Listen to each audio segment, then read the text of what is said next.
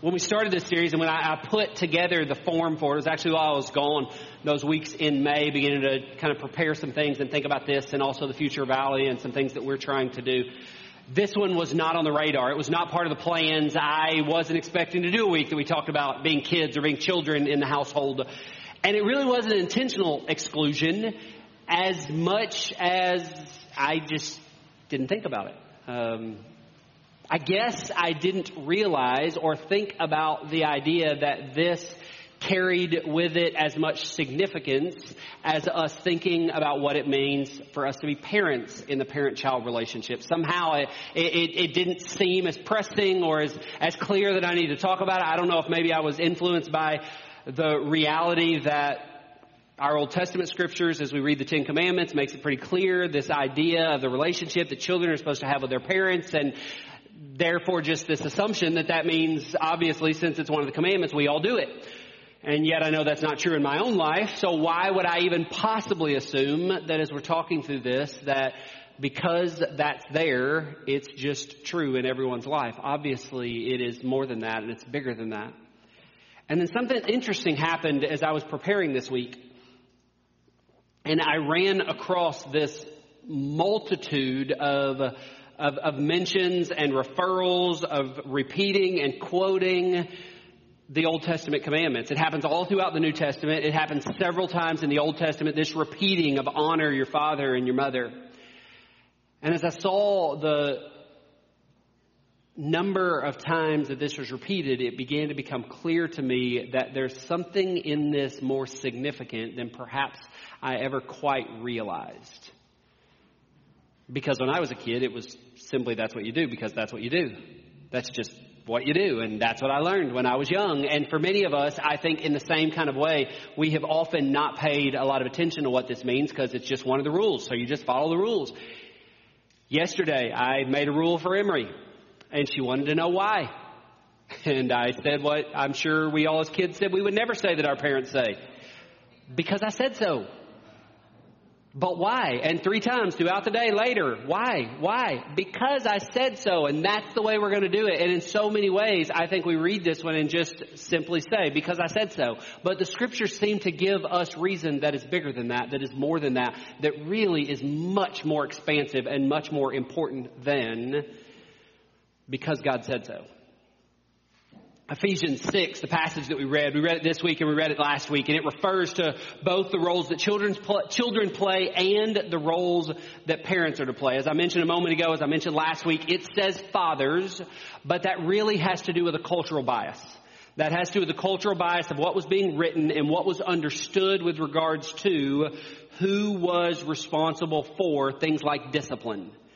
So because the fathers Word was speaking specifically to that. We don't live in that same kind of age. We don't live in that same kind of life. Very clearly, those instructions are instructions that are supposed to be to parents, not just to one or the other. And yet in the passage, before it gives any instructions to parents, it talks about children. It talks about the ways in which children are supposed to behave. So we're not going to talk about parenting. We did last week. Uh, if you're interested in that, it's on our website or wherever you get podcasts. It's out there. It's available to you. Uh, but last week we talked about parenting. Uh, again, follow up in the series we've been in for several weeks now. Today we're going to talk about what it means to be children because it's the instructions for children that actually come before any instructions are given to, given to parents in this passage. And I've read it, but here's what it says. Let me read it again. Children, obey your parents because you belong to the Lord for this is the right thing to do. Honor your father and mother. This is the first commandment with a promise. If you honor your father and mother, things will go well for you and you will have a long life on the earth. Obviously, it is a clear reference to the Old Testament commandments that I've mentioned. The, the, the, commandments that we know, that we've talked about, that we find in two different places in the Old Testament. It's in Exodus chapter 20, uh, verse 12, and then also in Deuteronomy chapter 5, verse 16. And they're almost carbon copies of one another. Very slight differences. Let me read the Deuteronomy one and I'll point out the only difference that exists between the two. But in Deuteronomy 5, 16, it says, honor your father and mother as the Lord your God commanded you. Then you will live a long, full life in the land the Lord your God is giving you. The only addition is this as the Lord your God commanded you. giving us the ability to presume that what's happening here is that this one is quoting the original commandment that's in the book of Exodus. So it's, it's responding and quoting again what they knew was there, what they'd already seen. It's speaking back to the other one. But as Paul talked about this, as Paul talked about these commandments that they would have known, that they would have seen, he also does some really interesting things with the variations that he brings into how he talks about these commandments. As we read Ephesians chapter 6, we see that he talks about obey and then quickly switches to honor. And no matter what we learned as children, obey and honor aren't actually the same thing. They're not really synonyms, even though Paul seems to bounce back and forth, even though when I was a kid, I think I was probably taught that the commandment actually said obey your mother and father, but obedience and honor are not exactly the same thing. Obedience would fall under the understanding of what it means to honor someone. It would be an aspect of what happens. The Hebrew word that is honor comes from a, a word that its, has its origin in heavy or weighty or this again, heavy thing that would kind of be on you. And in my mind, I think about, uh, about a weight that's put on someone or a, or a heavy coat that, that bears down on you a little bit, but it's that kind of root that it comes from. So, so honor is really more than just appropriate behavior. It's also more than just appropriate thoughts or appropriate respect. It's this all encompassing, weighty reverence that should influence a child's attitude and posture towards their parents. It's heavy, it's weighty, it's honor. In the Expositor's Bible commentary, it says that, that honor includes at least these three things prizing them highly, caring and showing affection for them, and showing respect and fear or revering them. Have you got slides for any of this, Jerry? Slides four, like that passage right there? Now, now those are last week's. So you may not have new ones up. Okay, that's why I'm trying to know so that I can point you towards things if they don't pop up on the slide. So those are last week's. I don't know if this week's are available in that place where you can get them, but those are last week's. Um, good to know. Expositor's Bible Commentary. Honor is at least three things. Prizing them highly, caring and showing affection for them, and showing respect and fear or revering them. And yet, as we talk about this, we read this passage, there's something, something interesting for me that's taking place as we, as we read it, as we pay attention to it, is that all of these were culturally understood expectations for children. There's absolutely nothing surprising in this call for children to honor their parents. He refers back to the Old Testament. He refers back to the commandments that they'd known. This was the way that life was lived. So why this coming back to it? Why this repeat over and over again? And this is where I began to grasp there's something really significant here that is more than just about following the rules. For both the Old Testament people of God and the New Testament church, the family was the core of covenantal living.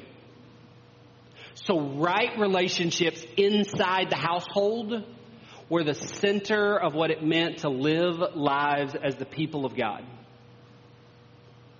And honestly, we still believe this is true. This is really why we're doing this entire series and talking about what it means to be married or what it means to live single and what it means to be parents and what it means to have children. We're talking through this multitude of relational overlaps. We talked about moms. Next week we'll talk about dads. This multitude of relational overlaps because what our relationships look like at home are central to what it means for us to be living out faith. Loving God and loving others. The primary call that Jesus has placed upon us at the church begins at home the start of this life of, of living according to what it means to be Jesus followers. Showing love to people both inside and outside our homes comes first through the relationships that we have inside our home. We first communicate love and the gospel to other people by allowing them to see the ways in which we do marriage and singleness. We let them see the gospel through the way in which we do parenting And we speak the gospel through the ways in which we live as children with our parents. Whether we're living in their home or not, it is a ongoing communication of this is what it looks like to live as Jesus people. So all of those relationships and more as we think about our families, those are our first methods of speaking the gospel to others as they see the ways in which we love one another inside the household. Living faith begins at home. And this is why this was so important for Paul. It's why he came back to it and began to teach it again and speak it again. Why he was reiterating what they already knew and what they already understood as practice. Paul was reminding them that this Old Testament responsibility continued into the life of the New Testament church community. This was not done. This was not over. So honor and therefore obey. Again, obedience comes underneath honor. Honor and therefore obeying mom and dad was incredibly important. And yet as he talks about this and what's going on, it's important to me what Paul didn't say. He didn't say, honor mom and dad because the Bible said so. It's one of the big ten, so just do it. Just believe me, follow the rules, and go along. He also didn't say, do it because mom and dad always do exactly what they're supposed to do. So therefore you're supposed to show them honor. You're supposed to follow after them. In fact, he hadn't even spoken to any instructions for parents yet. That was coming after he spoke to the instructions that existed for children. But Paul did have a reason, a reason why he said that children were to honor their parents. It's in the end of verse 1, or the middle of verse 1 actually. It says, You honor your parents because you belong to the Lord. Honor your parents because you belong to the Lord. We honor our parents because this is what God's people do. This is the way Christ followers live. This is how we respond to those interactions and those relationships and those connections. As followers of Jesus, we honor our parents. Why? Because we belong to God. Because we desire to follow Jesus. Because we long to live lives that bring honor to God and His kingdom. And Paul gives absolutely no qualifiers. There's no way out of it. If you, if you and I call ourselves Christ followers and desire to follow after Jesus, He gives no exceptions. We're called into this space of honoring our parents. And that means we do so whether or not our parents know Christ,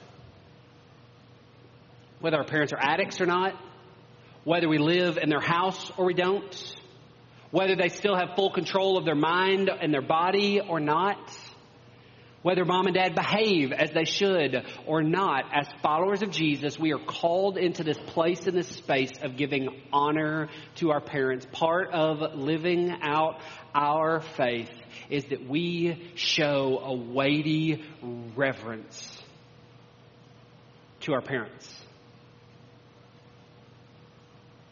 We give them honor.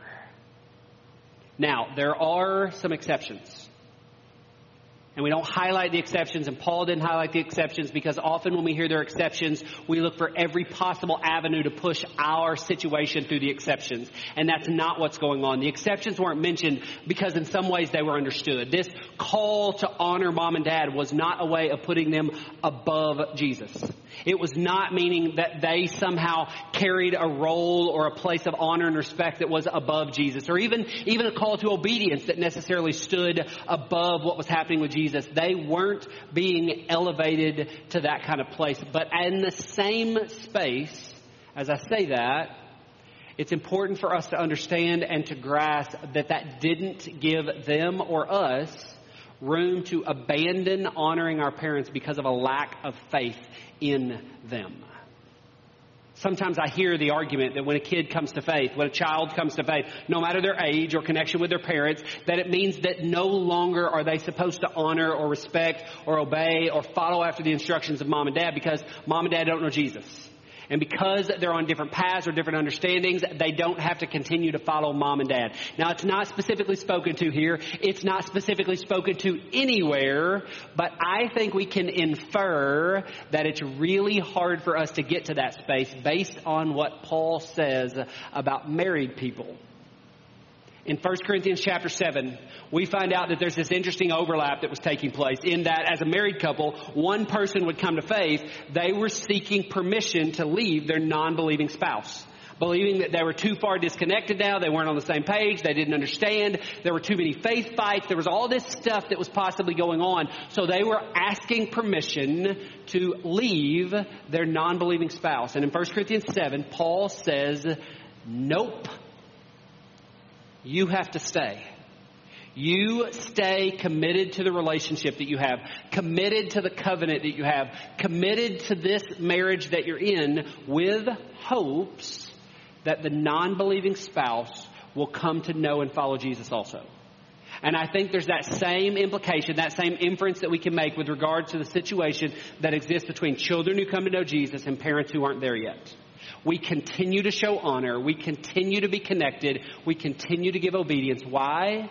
With the hopes that it's through us that our parents come to know and follow Jesus.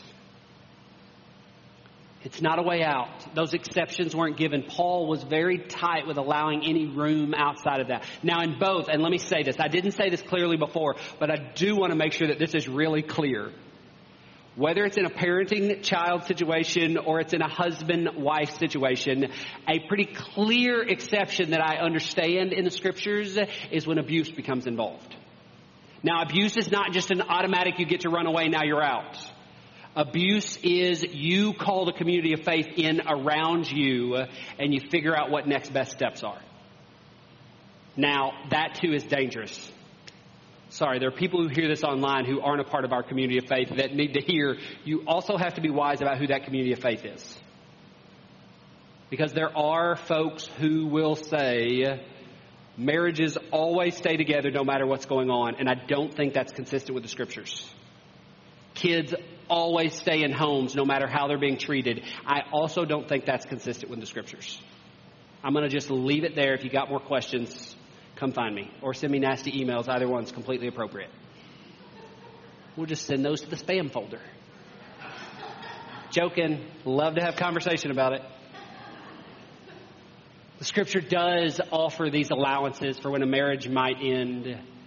And I think for when a difference happens between the interaction that's going on between parents and their children, I think the scriptures allow those, but it's always important that we run that through the filter of understanding that God always desires that families be restored and reconciled. That is always God's first desire. That is always God's first commitment. No matter what has happened in the past, for the sake of the gospel community, God desires that relationships, and especially family relationships, be reconciled. That includes marriages. That includes relationships between parents and their kids. That includes relationships between siblings when strife or conflict comes in. God desires that relationships be reconciled. Always. So, with very few exceptions, there are these breaks, there are these separations that take place. But they're never the automatic way out. They're never what we jump to or what's going on. Marriages stay together, children honor their parents, because this is one of the significant ways that we live out our belonging to Jesus. Does that make sense? You sort of on the same page with me? Even if you're not, we can continue to press on. Because Paul does some pretty cool things as he continues to talk about this, as he continues to wrestle with what's going on here. As I mentioned a moment ago, he doesn't simply say obey because that's the rule. Instead, he does something drastically countercultural as Paul deals with this understanding of what's happening between children and their parents. Reality of that culture, children were thought of in a very similar way to slaves. They really had no choice in the obedience issue. They simply obeyed because there was no option. The same way that slaves were expected to behave. So Paul dealt with both of them in the passage. He dealt with the relationship between children and their parents. And he dealt with the relationship between slaves and slave owners right here in these passages that are connected to one another. And he does something incredible with both of these relationships. N.T. Wright, well-known New Testament scholar, says this, the remarkable thing about this passage both the commands to children and parents and those to slaves and masters is that the children and slaves evidently have, in Paul's eyes, what we would call rights. So they knew that parents and slave owners had rights. It would have never been considered that children or slaves had any rights in this situation. It would have never been considered that parents and slave owners should treat their children or even their slaves with some type of respect or integrity or honor. Now let me make it really clear. I don't think Paul was arguing for slaves. I don't think the scriptures say we should have slaves. I read a great article this week that said Paul imagining life without slaves is like you and me imagining life with zero electricity. Like it was just that ingrained into the culture and the society. There was never the possibility of thinking about any, anything else. That's just the way it was. Thankfully, things have changed. But what Paul was speaking to is the idea that those who were underneath, those who were children, those who were slaves, that they somehow now had rights. They too should be treated with honor. They too should be treated with integrity.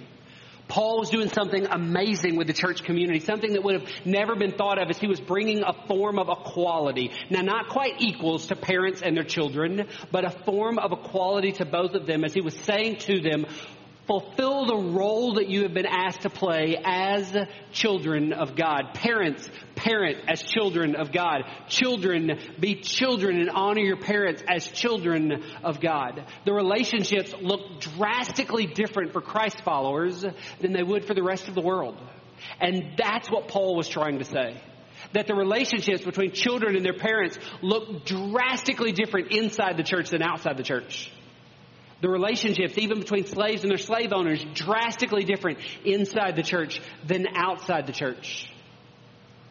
Paul was speaking to you and to me and to them as Christ followers and saying that we are called to love other people, whether they're considered higher up the totem pole than we are or lower down the totem pole than we are. We love them the same way, the way in which Christ has loved us. And this was unimaginable to them as they read it. Never would have considered such a thing possible. Children had rights. Parents should treat them with honor and respect. As the passage continues, Paul does this really interesting thing with the speak of a promise. In verse 2, he says, Honor your father and mother. This is the first commandment with a promise. What's really odd is that it isn't. There are other commandments that have promises in them. So no one's exactly sure what it was that he was trying to say here. No one's exactly sure why he said it was the first with a promise because there were others. And even as we look at the promise that's there, this idea that years would be added to your life, that if you honored your mom and dad, that you would live long on the earth, or in the Old Testament passages, it says long in this promised land that had been promised to you. It's probably also not a literal promise that somehow by honoring mom and dad, I literally add years to my life. Although there are times that I've wondered if that might have been true, or at least the opposite might have been true. Really, it's more of a proverbial expression. That if we honor mom and dad, that it, that it adds life to us. And yet at the same time, I think Paul was pushing into something deeper. If family is the core of the covenantal community, I would press a bit farther and also say that family is the core or the center of our missional living. It is out of the family that we first live as a missional people. We know as a church we're called to that, but we start that process out of the family.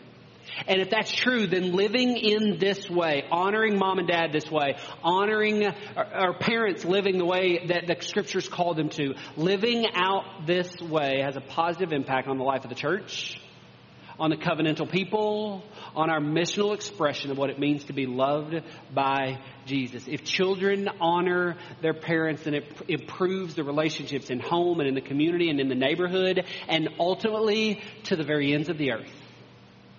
And just through appropriate living in this relationship, we have become missional people. We also have influence and increased peace, not just in our homes, but throughout the world. And it's easy to believe that because of so, it would impact our life and quite possibly bring longevity into our life because this has instigated peace throughout home, our culture, our community, our society, and the world. Loving well brings upon all of us better living and arguably longer life. So following Jesus in this way is this fruition of what John 10:10 10, 10 says. My purpose, this is Jesus speaking, my purpose is to give them a rich and satisfying life. This is part of you and I living abundant life. All right, let me see if I can wrap up. Real simply, real practical. Honor is not something that we do out of legal obligation. This showing high esteem or reverence or respect is not about respecting the chain of command. Paul was not that interested in following the rules. Paul was not that interested in maintaining the typical power struggles or the power structures that everyone knew. Instead, what we are to grasp is that this call to honor our parents is one of the most significant ways that we communicate the love of Jesus. So, church, no matter your age, no matter the age of your parents, we are called to honor our parents. Even when we think they're on a power trip even when we think they don't, uh, or we don't understand why they're putting in place rules that they're putting in place. We're called to honor our parents even as they age, and we're then asked to become caretakers over them. We're called to honor our parents when they don't understand or even support our pursuit of faith. We are called to honor our parents even when they don't deserve it because of their own poor behaviors. We are called to honor their parents whether we're living in their homes or we're grown and we're living in our own homes or they've aged and have to move back into our homes. At every phase of our life, there is this call to honor parents because this is one of the great and bold ways in which we show the love of Christ to the world to them, to our household, and to others. We do this because we have been empowered to love, not out of obligation, but out of the opportunity that we have to choose to follow Christ in showing loving honor. The choice is ours. The call to faithfulness is ours. So we, we respond with love and with this weighty honor. Pray with me, would you?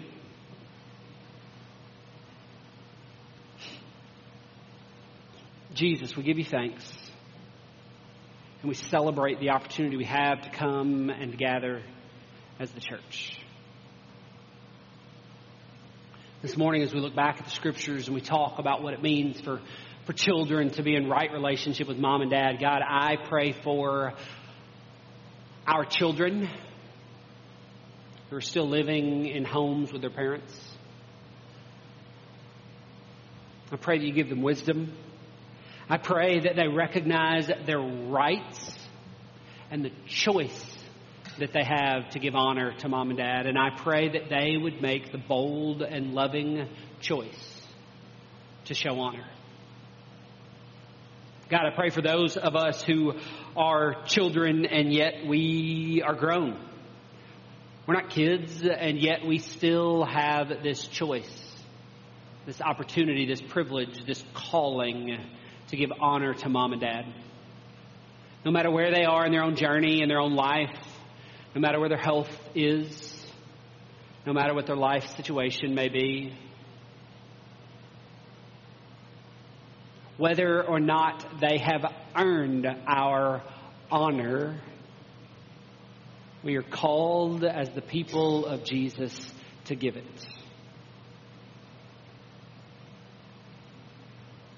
So give us courage and boldness to do so. Recognizing that in these ways, we continue to communicate the love of Christ to our world. In Jesus' name we pray.